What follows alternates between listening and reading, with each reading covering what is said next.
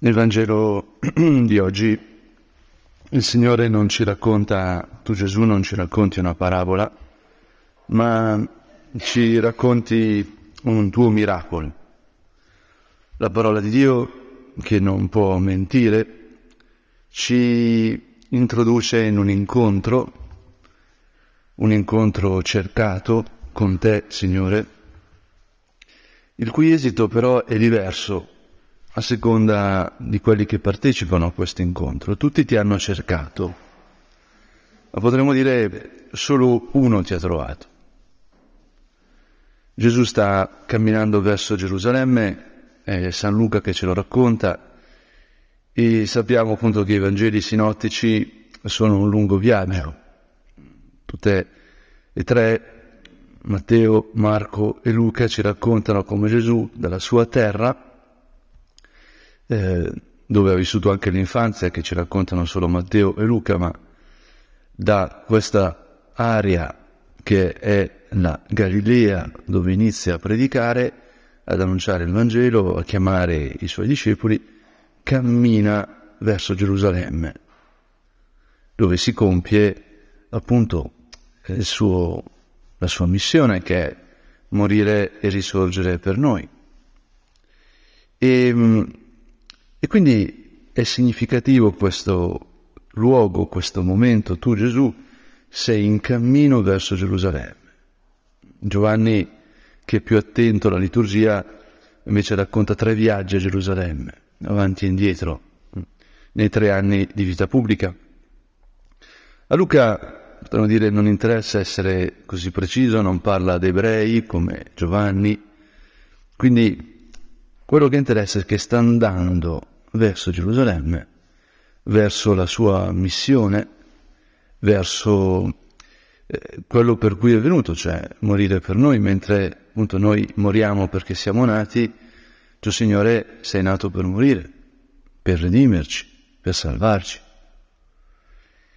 E per questo è significativo, mi sembra, no, nella mia preghiera, Signore, che andando verso Gerusalemme attraversi la Samaria e la Galilea.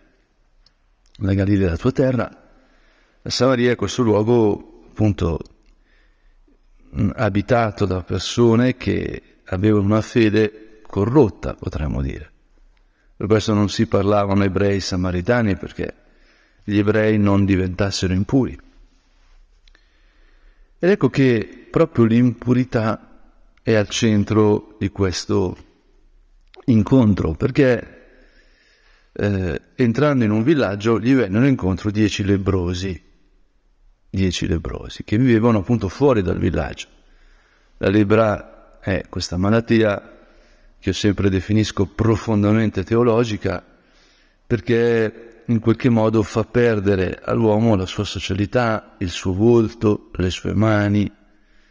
Ecco, al lebroso cade il naso, cadono le dita, e ogni malattia è disumanizzante, ma la lebbra lo è in un modo particolarmente evidente. Tanto che perché non si contagiasse, i lebrosi dovevano vivere fuori dalla comunità. E, e la legge aveva una serie di, di riti, di passaggi formali perché qualora uno guarisse, appunto potesse essere riammesso alla vita comune e evidentemente era considerata anche un, un castigo di Dio, secondo questa lettura più elementare, dove il male è frutto del peccato, che è vero, Signore, ma non direttamente, non del peccato della persona, non così dei suoi genitori, come a un certo punto chiedono riguardo al ceconato, è il peccato originale che ha introdotto il male nel mondo, ha introdotto la sofferenza, ha introdotto la morte. E quindi Ecco che tu stai per entrare in un villaggio, vai verso Gerusalemme, stai venendo a redimerci, stai camminando verso la tua morte volontaria, la croce, e su questo cammino ti vengono incontro dieci lebrosi, che sono insieme perché ammalati. Loro non temono il contagio perché sono già contagiati. E a me questo gruppo di lebrosi sempre commuove perché effettivamente Quando rinunciamo, Signore, al nostro, alla pretesa di essere puri, potremmo dire, alla pretesa di essere perfetti, ecco che scopriamo che i limiti, le ferite ci uniscono. Le ferite possono unirci, le ferite possono portarci insieme. Possiamo amarci attraverso i limiti. Molte volte una persona che non ha sofferto non capisce i limiti dell'altro. O quando vado da mia madre sempre dopo cena suono le musiche che suonava mio padre e le cantava e mia zia canticchia, mia mamma dopo che è morto mio papà non canta più e, e questa volta c'era mio cugino che mi era venuto a prendere e mi aveva portato, quindi era rimasto a cena e poi si è fermato al dopo cena musicale, diciamo così, no? anche perché per noi come tradizione familiare, le riunioni, non so, Pasqua, Natale, compleanni, finivano sempre dopo il pranzo con eh, la musica, quindi nella mia famiglia suonare ha un significato proprio di festa. E mi ha colpito perché mio cugino, che si chiama come me, perché condividiamo lo stesso nonno, uh, quando ho finito di suonare mi ha detto però tuo padre suonava meglio. Ed è verissimo, cioè mio, mio, padre ha studiato pochissimo pianoforte perché è morto suo papà quando era piccolo, quindi non c'erano i soldi per studiare piano, come io invece ho potuto fare per nove anni, però mio padre eh, potremmo dire che aveva sofferto molto nella vita. Quindi quando suonava riusciva a trasferire tutta una gamma di sentimenti, potremmo dire di vita nella musica che io solo parzialmente riesco a fare, solo un po'. Poi mia mamma va benissimo, no? non... però mio cugino giustamente eh, me lo fa osservare, non è la prima volta, e sempre io gli sono grato, infatti ho detto guarda, eh, questo è, è così, no? Per suonare molto bene devi avere sofferto molto in un certo senso. Ci sono i bambini giapponesi che suonano benissimo il pianoforte o il violino, no? però tu vedi che c'è una tecnica perfetta e non c'è, non c'è anima, non c'è la vita in quella musica. E allora ecco Signore che questi dieci lebrosi stanno insieme, stanno insieme, ma non rassegnati alla loro malattia. Stanno insieme e vogliono tornare alla comunione, tanto che vanno incontro a Gesù con la loro malattia, insieme. Ecco, in fondo, Signore, qui c'è anche un po' la nostra missione in questo mondo che ha l'anima lebrosa. Noi non siamo chiamati ad allontanarci dal mondo, a essere i puri che stanno così in una dimensione nel Tempio, protetti in una torre d'avorio. No, la nostra vocazione ci mette in mezzo al mondo, anche in mezzo ai pericoli, in contatto con i venti, non siamo piante di serra. È chiaro che se fai l'avvocato, eh, se lavori appunto, so, penso, se fai il sindacalista, visto le notizie di, eh, visto che ci sono dei nostri fratelli sindacalisti, cioè, ti devi esporre ad alcune cose complesse e puoi contagiarti con la lebbra. Ma Signore, appunto, noi da dentro, da dentro, da dentro il mondo con tutta la sua complessità, veniamo verso di te. Portiamo le persone all'incontro con te che, che non eh, ci rifugi, anzi. In fondo questi lebrosi stanno capendo quello che Gesù sta facendo, come i bambini intuiscono. Certo, si fermano a distanza, perché questo prevedeva la legge, e gridano a Gesù, dicono a gran voce, Gesù, Maestro, abbi pietà di noi. Gesù, Maestro, abbi pietà di noi. Maestro. Signore, ecco, io ti chiedo, noi ti chiediamo di poterti dire col cuore questa frase. Gesù, Maestro, mio Signore, mio amore, abbi pietà di me. ma di più abbi pietà di noi. Adesso stiamo per celebrare la messa in una situazione politica complessa, due guerre in corso di cui sappiamo, il Mediterraneo è sobbuglio, il Papa continua a insistere di pregare, chiedere la pace e la terza mondia- guerra mondiale fatta per pezzi, ma comunque guerra mondiale. E magari appunto noi lo vediamo così da una certa prospettiva, ma a me colpisce molto come le mamme ne soffrono perché hanno i figli, come le notizie del telegiornale influiscono su chi ha i bambini piccoli e teme la guerra molto più di chi magari, diciamo, non ha un piccolo innocente da proteggere.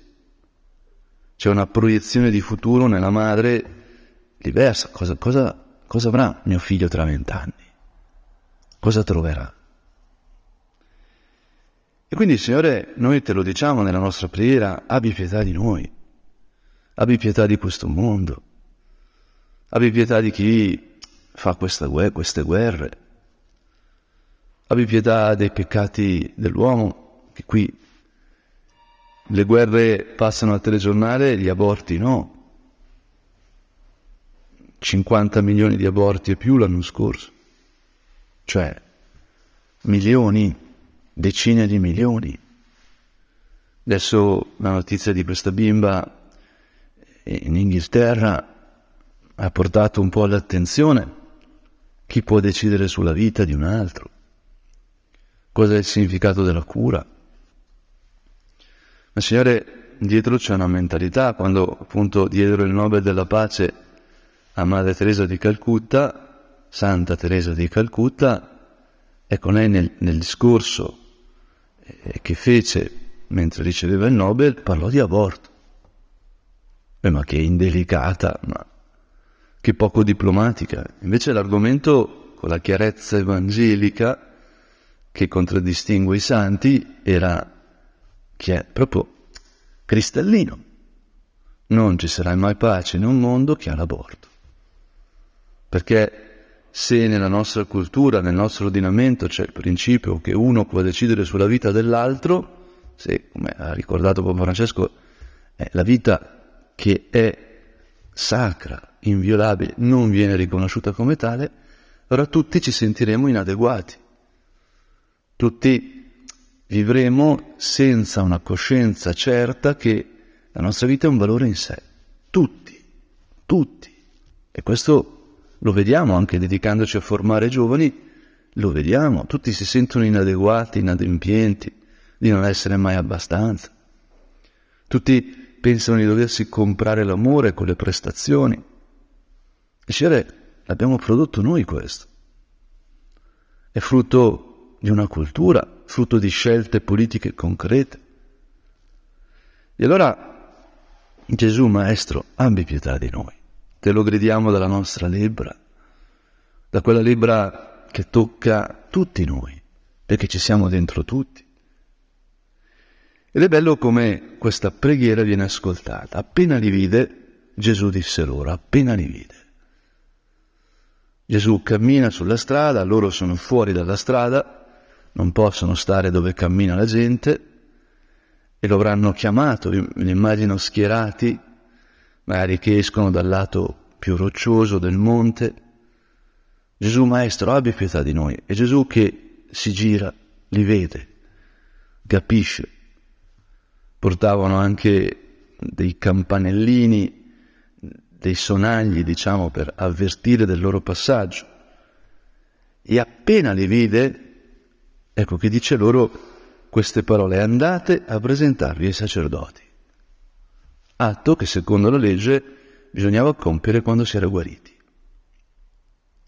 E qui, Signore, questi lebrosi compiono una cosa bellissima, un atto di fede,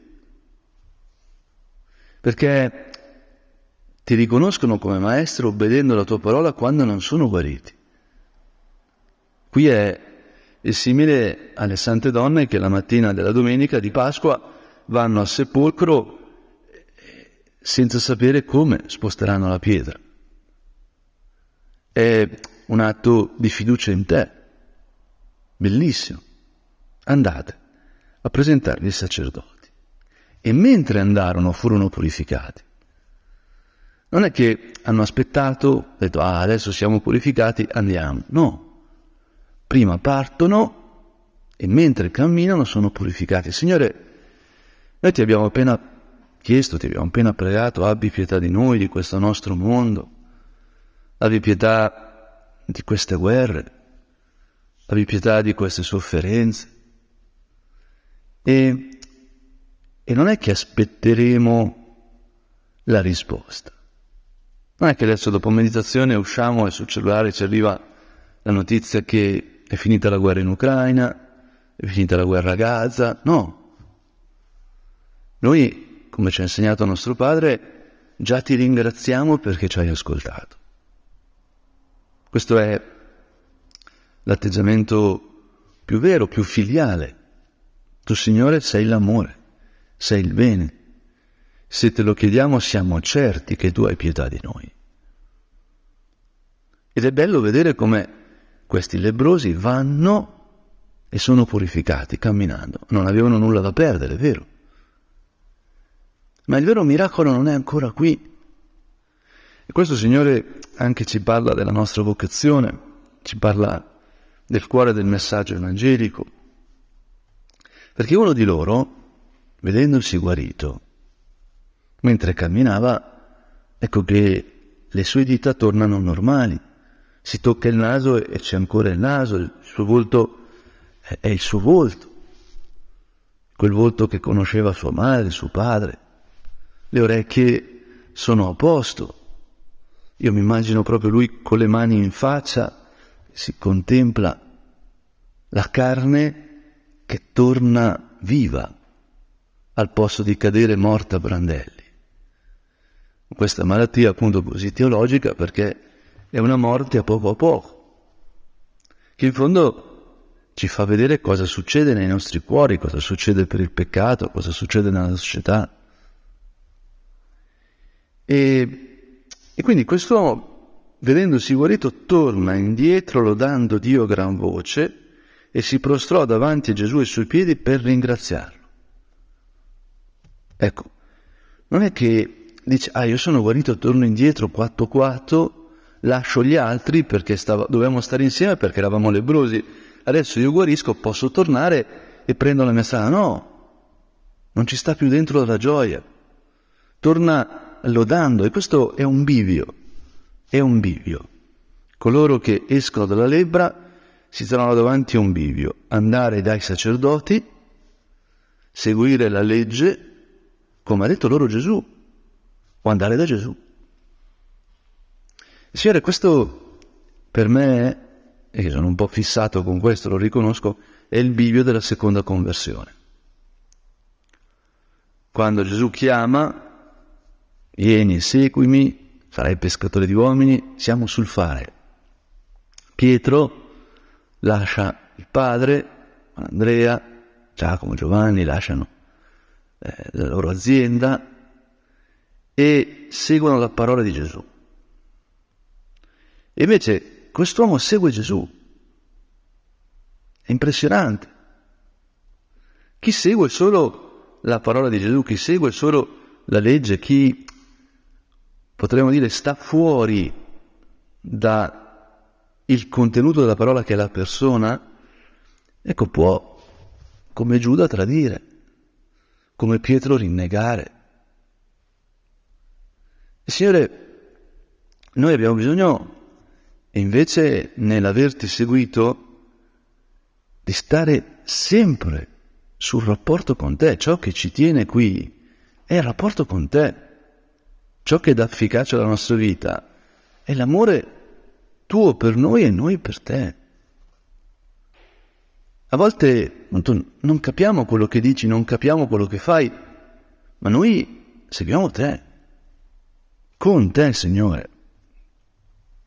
Il punto è adorarti, metterci in ginocchio davanti al tabernacolo e riconoscere te che cammini con me, te che volontariamente diventi lebroso in quanto crocifisso con me. La lebbra è una crocifissione, scusate, la croce è una lebbra artificiale in un certo senso, è una lebbra inflitta dall'uomo, potremmo dire. Gesù è sfigurato dai flagelli. E la lebbra è interessante che non rompe le ossa, ma fa cadere la carne. Lecce homo, proprio il Cristo sfigurato. Tu, Signore, ti fai lebroso con i lebrosi. Ecco, Signore, dentro quel tuo farti lebroso con noi, noi siamo chiamati ad accogliere te, a riconoscere te come Dio, a riconoscere il tuo amore. E poi un'altra di quelle frasi brevi che a me sempre sconvolgono nel Vangelo, era un samaritano.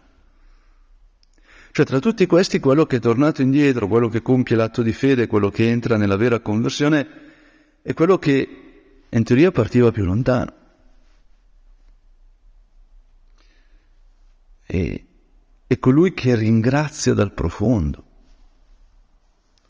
E Gesù questo lo evidenzia. Ma Gesù osservò, non ne sono stati purificati dieci e gli altri nove, dove sono? E signore, questa frase è profondamente dolorosa, perché quante volte io sono con gli altri nove, lungo la giornata, quante volte appunto io, oggetto di pietà e misericordia da parte tua, io ho chiamato, non nonostante i miei peccati e i miei limiti, ma proprio in quei limiti, in quei peccati, io lebroso che sono stato cercato da te, che ti sei fatto lebroso con me, al posto di ringraziare, al posto di vivere, potremmo dire, prostrato con la faccia per terra, ecco, penso in termini di ciò che mi è dovuto, ciò che dovrebbe accadere. Una delle tentazioni più sottili, a mio avviso, nella, nella vita dell'Apostolo, di chi vuole seguire Gesù, è il pensare come dovrebbero essere le cose. Ecco, io ho seguito Gesù, quindi dovrebbe accadere questo. E non è così. Seguire Gesù vuol dire andare dove non sai. È un esodo. Ma il punto non è dove vai, è con chi ci vai. È Gesù.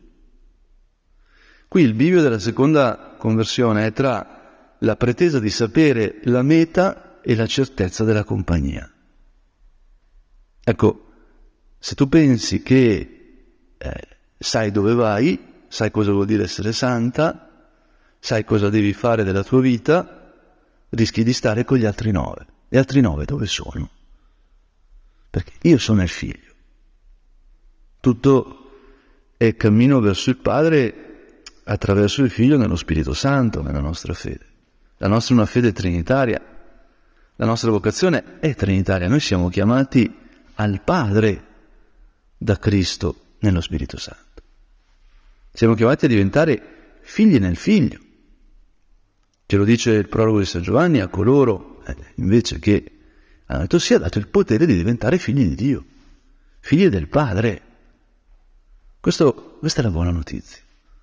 Quindi tutto passa da te Gesù, passa dai tuoi occhi, passa dall'amore per te, come appunto la Maddalena che cerca te, ama te.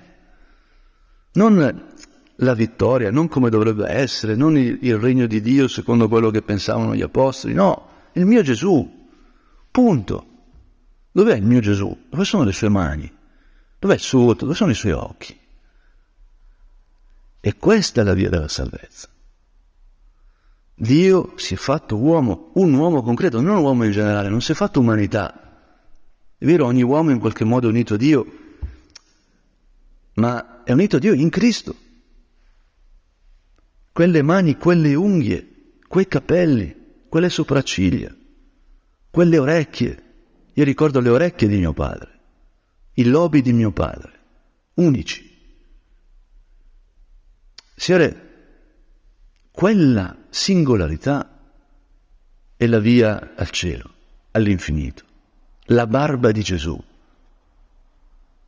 La barba corta, la barba lunga, quella barba che sentivano i bambini quando li prendeva in braccio, quella, le labbra di Gesù, il collo di Gesù. Il Cristo è Gesù di Nazareth. E Signore, noi abbiamo seguito te, amiamo te, nonostante i nostri peccati, anzi quasi potremmo dire attraverso i nostri peccati, attraverso la nostra lebbra. Ma non si tratta solo di incontrarti, ma e neanche solo di seguirti, ma di amarti. Dove sono gli altri nove? Che, che dolore in questa domanda.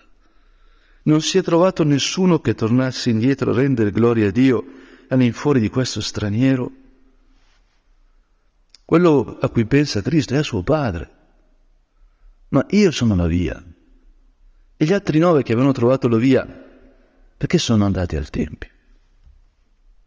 Quando il mio cuore è la porta d'ingresso al paradiso, cioè la casa del Padre, il mio Padre, che dà la vita eterna. E poi gli disse, alzati e va, la tua fede ti ha salvato. Alzati e va, la tua fede ti ha salvato. Ma non la fede astratta, non la fede così, potremmo dire, formale, non perché sai a memoria il catechismo, la tua fede è in me. Il tuo riconoscere che solo Dio fa il bene. E nel momento in cui lo incontri in me, ecco che ti affidi a me. Oh Signore, ecco ti chiediamo alla fine di questa nostra orazione per prepararsi alla messa di vivere questa messa come questo samaritano. Viverla come richiesta di, di pietà, Signore, abbi pietà di noi. Terroriamo chiedi eleison, Cristo eleison, chiedi eleison, ci batteremo il petto. E ti chiederemo tante cose, non solo perdono, ma anche ti chiederemo, non so, la fine della guerra, ti ricorderemo le anime dei defunti, quelli dell'opera, non solo, ma il punto è adorarti e riconoscere che tu sei Dio, tu sei la bellezza, tu sei la verità, tu sei la bontà, tu sei la vita senza limiti, sei sorgente di vita. E Maria appunto ci, ci indica questo, Maria proprio potremmo dire che si condensa tutta la fede nel riconoscere che questo bimbo che si è formato nel suo seno è l'Altissimo, è Dio, e che quindi la via all'Eterno passa per quella bocca che lei ha nutrito, quei capelli che lei ha baciato. Ed è la salvezza del mondo che passa per quel bimbo che lei offrirà sulla croce. Le chiediamo appunto di riconoscere Gesù, il suo Gesù, come Dio e poter stare in questo abbi pietà di noi con riconoscenza, con lode al Padre.